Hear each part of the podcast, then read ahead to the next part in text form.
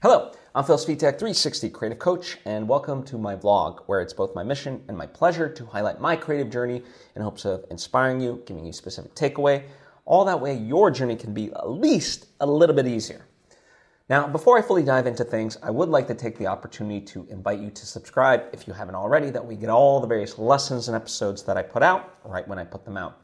Thank you for you just did, and thank you if you already were. It truly does mean a lot to me, as I hope it does to you. So, one of the major kind of aspects of last week was that I was in a lot of meetings where I was literally the um, dumbest person in the room, so to speak, right? Not literally, but in the sense, you know, uh, on a project that I'm working on, I'm learning about Web3 and how to be able to better utilize it. And that's exciting for me, learning about NFTs, uh, just Discord in general, the metaverse, uh, artificial intelligence, and yada, yada, yada, right? Um, and it's exciting to be able to be that dumbest person in the room because it signifies, si, si, well, it signals, right, um, that that I have a lot to learn and that I am learning, in fact, in those rooms. And what's been nice is I'm okay to essentially, you know, ask the quote unquote dumb question, right? I'm not afraid to let it be known that, yeah, I'm a newbie in this space and I am trying to learn. And the reason why I'm having these conversations is so that way I can learn and strategize and move forward in the right way right? Um, and I think that's just a good aspect to have. You know, I think sometimes it becomes like one of these things where we have it in our youth, but as we get older, um, you know, it's that sort of stereotype of getting curmudgeon and not wanting to change your ways. You know, I remember back in the day when, uh, you know, I got first involved in podcasting over a decade ago when the space was still nascent, like the amount of stuff you had to know in order to put out a podcast was insane. Now all I have to do is just yap into a microphone um, if I wanted to and just literally just upload it and that be it, right? So the means of production has changed tremendously. And, and same thing will be kind of happening with whether artificial intelligence, whether with um, NFTs and so forth, right? But right now you have to kind of know the full ins and outs. And I'm someone who appreciates that. Like I, I like being sort of not necessarily the earliest to trends because I'm certainly not not someone like that, but an overall early adapter because I, I, I, like to know the inner workings of things. So even if things get easier, I still appreciate the understanding of how things function, uh, you know, on on the other side of the curtain, if you will. And that's how, as a filmmaker, for me, I've been able to very much um, keep things cost effective, do them fast and efficient is because of that knowledge and figuring out, okay, if this is how it's supposed to work, how can I like, you know, create a similar enough way or like combine two things to create a new thing, right? Um, so, so that's been a big aspect of it, um, right? And another interesting aspect, you know, I was listening to an episode of the, the Gary Vee audio experience. And Gary Vee is big in the NFT space, uh, crypto world, and so forth. And one of the things that he was talking about was when he was getting into the space and you know figuring out who, who to partner with. He would his second question to people was, you know, what are you going to do? How will you handle when the marketplace um, essentially dries up? You know, how will you you know move forward with it. And people overall didn't have a good answer for it. You know, the best that many could come up with was, well, we'll market to people. It's like, okay, well, those aren't logistics, right? Um, that's just like a generic term that we all toss around of like, yeah, yeah, no, of course, we'll, uh, you know, we'll market, we'll market. And, um, you know, even, even outside, obviously, the NFT space, you know, I think a lot of times when people are starting off, they'll they'll just use press and uh, marketing, you're like, well, we'll just make a viral video. As if it's just easy to make a video go viral. It's not. So, you know, that's an aspect of it. And what he's really getting at, um, obviously, he wants to know the logistics of, of, of people, you know, and how they're approaching this, but, but also their resolve. You know, real shit takes time to build. It does.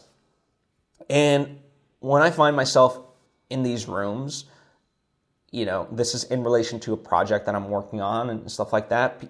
I think a big component of it is people knowing that like it's not just a trend for me. It's I'm doing this because I think it, it's a it's a great tool to be able to accomplish the project that I would like to accomplish, and it also creatively allows for new things with the project, right? In that I'm in it for the long term. You know, uh, like it was interesting. So I did a various pitches um, last week about uh, my upcoming project, right? And you know, I've talked about this in the past, so if you want to kind of know the specifics of how it all came about, listen to past vlogs of mine. But um, you know, the opportunity came up, and so I was meeting with various people, and you know, there was there's a person that asked me like, you know, how much are you looking to raise financially to create this movie? And I said, well, you know, right now I'm aiming for 1.5 million. Um, I was like, okay, that's not bad. And I was like, listen, but at the end of the day, um, you know, whatever I end up raising, I'll figure out a way to make it to, make it happen, right? And I've always I've talked about this in other episodes, but the idea being that you know, if I have to piecemeal it in some sense, like where I do like maybe a trailer, um, maybe the, then do the first act and so forth, and use those as um, levers to get me to the next round of funding, then so be it. But overall, even if you know 1.5 million is the goal um, at the moment, you know, and that could change, that could go up. Um, if I, you know, uh, and stuff like that. But whatever the goal is, ultimately, it doesn't matter, right? Um, because whatever amount of money I'll end up with, be like, okay, I'll find a way to utilize that, right? Like that's you know, my long term effect of it is I will build it no matter what. And I will put in the time to build it, knowing that, you know, real shit takes time to build. And he really appreciated that answer. He's like, I wish more filmmakers had that attitude. And I was like, well, you know, that's been my whole mantra. That's how I've made two movies thus far. Um, it's like, hey, let's let's go out and make and we'll, we'll, we'll figure it out. And it's not an arrogance because I know I can do it, and, and I know you know that I can raise capital when needed to raise capital, and I can also micro budget it. I know, I know how to, as I said, be efficient and cost effective um, in the ways that I do stuff, and a lot of times that means I'm the one doing that stuff. You know, and putting in my own time and effort. Like I, I always joke with filmmakers, like I'm pretty much the only guy I know that does his own subtitles because I know how much money it, it will save me. So, you know, there's that aspect of it. Um, but yeah, every, I think, you know, it leads to a larger larger point where everyone talks about the grind and the hustle and how great it is, how how great they are at it. And it's easy to say that when things are going your way. And that's essentially the crux of Gary's question of like, you know, uh, what will you do when the well dries up? So, meaning when things aren't going your way, right? And again, it's not just the NFT spaces, it's just anything, you know, anything in the creative space, anything you're doing entrepreneurially or life in general. You know, what will you do when things aren't going your way? Right? Just like it's easy to preach like self-help and yada yada, like, you know, I'm doing this and blah blah blah. But the real test of any of that is how you apply it when you're up against the world, so to speak right? So that's a major aspect of it. Um, and that's why I do the lessons that I do because, you know, it's my opportunity to share my experiences, share the tactics and mindset that has worked for me and how I've applied it. And, you know, that sort of bend, don't break sort of thing. I've certainly bent a lot of times, but I've not broken. And yeah, that's that's what we're talking about. And for me, I'm at a place now where my record does sort of speak for itself, where yeah, I'm in it for the long haul and I will find a way to get it done. Like, I'm not just about trends. I'm not just about, okay, yeah, you know, it'd be nice if I could do X, Y, and Z, but no, you know, I'm there. I'm doing it. So far, I've made, I've completed two feature films. I'm starting, I'm in development on a third. I wrote a novel. I wrote a nonfiction book. I'm writing another novel, and I'm working on another nonfiction book, which is a how-to um, about filmmaking, right? And it chronicles my journey of making my first one called Love Market,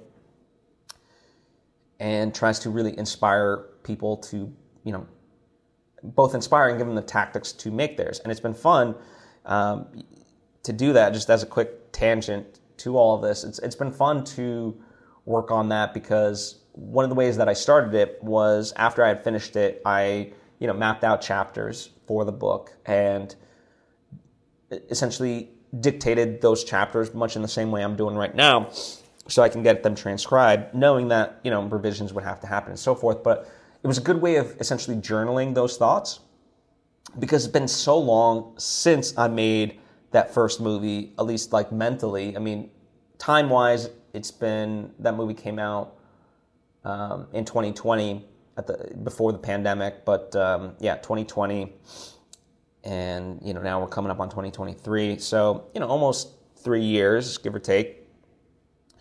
But in that, it feels like a lifetime ago, simply because now I made my second movie, and you know learned so much just from that experience, and you know one wishes to put a, some of that knowledge in there, but you just kind of need to provide the baby steps, right? Um, and so yeah, it's just been fun to sort of go down memory lane, if you will, with that first project through all of this. And, um, you know, fingers crossed by the end of 2023 that uh, this book will be out in the market for filmmakers um, and people alike.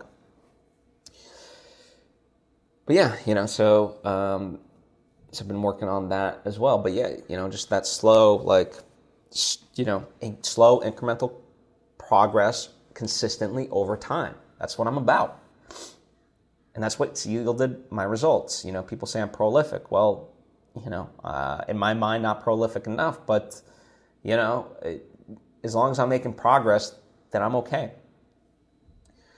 Um, going back to the pitches, one thing I did want to know um, that's been interesting. Um, I remember someone like the whole reason why the pitches happened was because you know people had seen my second movie, a Bogota trip, and you know wanted to meet with me, and that was great.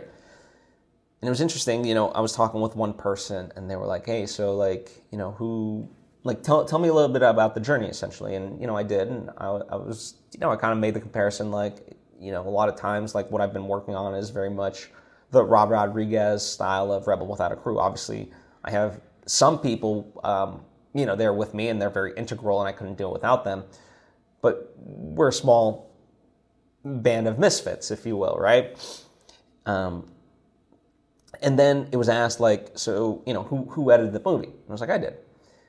And I knew exactly where the question was ultimately headed or what the thought behind it was. And, it, and it's interesting when you can anticipate that and kind of bring it to the forefront because what the person was essentially asked, you know, trying to get at um, was a lot of times when filmmakers, especially novice ones, um, or just aspiring ones, let's say. Um, not that I am that, but you know, one could lump me within that category or ideology. Let's say, you know, they get too precious about their stuff and they don't uh, they don't cut and um, you know kill your babies, as it were, which is a terrible term. But the idea is like you know you want you want whether it's writing, whether it's um, you know a movie like maximum effect in the shortest amount of time, right? Like that's storyteller's goal, or it should be, you know, their goal. And so I knew that's what the crux of this question was because most most directors who edit their own movies um, can't do that. They're too blinded by uh, the love that they have for a particular scene, particular moment, and it just ends up being bloated because of that fact. I was like, no, no, I'm not precious at all. You know, I do test screenings. Um, I have good collaborators with me who tell me when things drag, and you know, um, yeah, 99 out of 100 times I will listen to them, but and, and you know that one time out of 100 I will kind of you know hold my ground if I really love some something, but uh, but I'm not overly precious with anything, and that's why the movie is a, a very straightforward 93 minutes. Um, when you know other filmmakers might have made it two hours, right? So because I, I have the audience in mind and I want them to have a good experience and you know enjoy the movie and not have it drag and so forth. And so far, that's been working, right? So and and you know that was an answer that that person appreciated, and more so, I think they also appreciated that I knew where the question was headed or what the underpinnings of it were. Um, so yeah, it was you know um, now this week I've got to kind of follow up with the various people that I did meet with and all that stuff. So that's on the to do list. Um, yeah, but uh, overall, very good experience. And, you know, this wasn't in person. It was uh, very interesting, right? When, when, we talk about the metaverse, like, it, um, yeah, you know, I was, I essentially kind of logged on and you're in this like coffee shop, you know, waiting for the meeting to start. And then you get taken into this virtual office and, you know, there's the person behind the desk. You see their image um, and then we're kind of in the chair, and it's it's very wild. Um, and I don't know, not that I have a preference of what's better or worse. Um, obviously, like that was the opportunity. Um, this is how we were meeting, and so you know, you'll take it. Um, and I thought, even though it was virtual, um, it was engaging. Um, I thought it was meaningful and things of that nature, right? So that's all I can ask for, right? Um, another thing, um, kind of shifting gears slightly, is turning routine into ritual. Um, this is a notion from a podcast that I work on called Yoga Girl Conversations from the Heart. Um, and I've been thinking a lot about that because I think when we think of routine, excuse me, by the way, when we think of routine, we think of mundane or chores and tasks, just, just these menial things that we do over and over. Uh, and then therefore not, they're not significant, um, we're not present. Life just kind of passes us by, so to speak, right? Um, but a lot of times, you know, the things that we do, we want to create routines because it systematizes how we operate, right? You know, just boring things, let's say like cleaning your house, cooking, um, laundry, you know, brushing your teeth, eating breakfast, like whatever it may be, just these things that we have to do over and over, you know, uh, whether on a daily basis, a weekly basis, or just a monthly basis, whatever. But turning, you know, giving them some sort of not that they are mystical and spiritual, but but we can approach them as such and, and, and, and, and create them not just be routines, but be more like rituals. And then we pay attention more to the moments. You know, and how can we have essentially fun doing those things and then life becomes that much more enjoyable? You know, um, people, it's funny how many people argue with me on this point. But, you know, through therapy, one of the big discoveries was like, hey, if you want to live longer, just be, just be present in every moment like, yeah, but you know, like, and it's like, well, majority of people, like, fine, someone might live to be 110, but if they're not present in any of these those moments, how how much have they lived versus somebody that, like, yeah, fine, maybe tragically someone lives to be like 25 years old, but if they really like lived life to the fullest and were present in every moment, and I'm not saying they have to go skydiving, whatever, but like truly just were present in those moments and you know ter- let's say in this case as i'm arguing turn ritual or turn routine into ritual then that to me is a far more fulfilled life than someone just because the longevity of their life is long right? So you increase your life just by being present and turning routine into ritual that's essentially a way to do that um, a tactic right?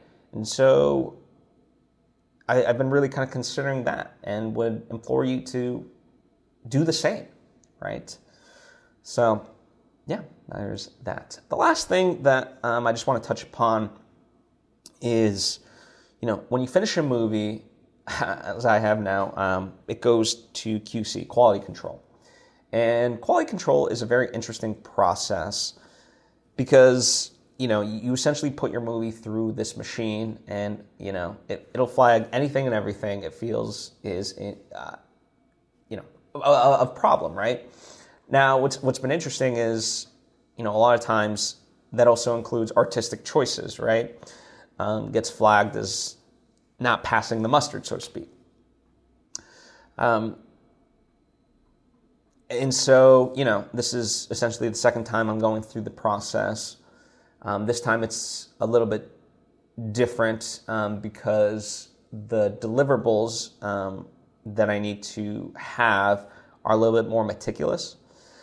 Um, and deliverables meaning, you know, the movie in certain formats, um, having it, having certain um, assets along with it as far as sound and visuals and blah blah blah, right? Just the, the nitty gritty, boring stuff, if you will, the technical details. Um, and so I'm in the process of uh, quality controlling, and, and um, you know, I, I, will definitely kind of do a more official follow up and um, walk people through this because I think a lot of filmmakers don't know this process. But I just wanted to kind of note it um, because I, you know, one of my friends is about to enter his first QC phase of it.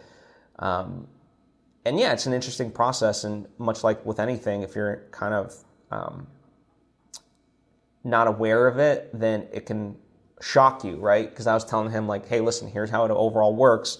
And because it goes through the computer, I can tell you, like, you know, these moments in your film will probably be rejected.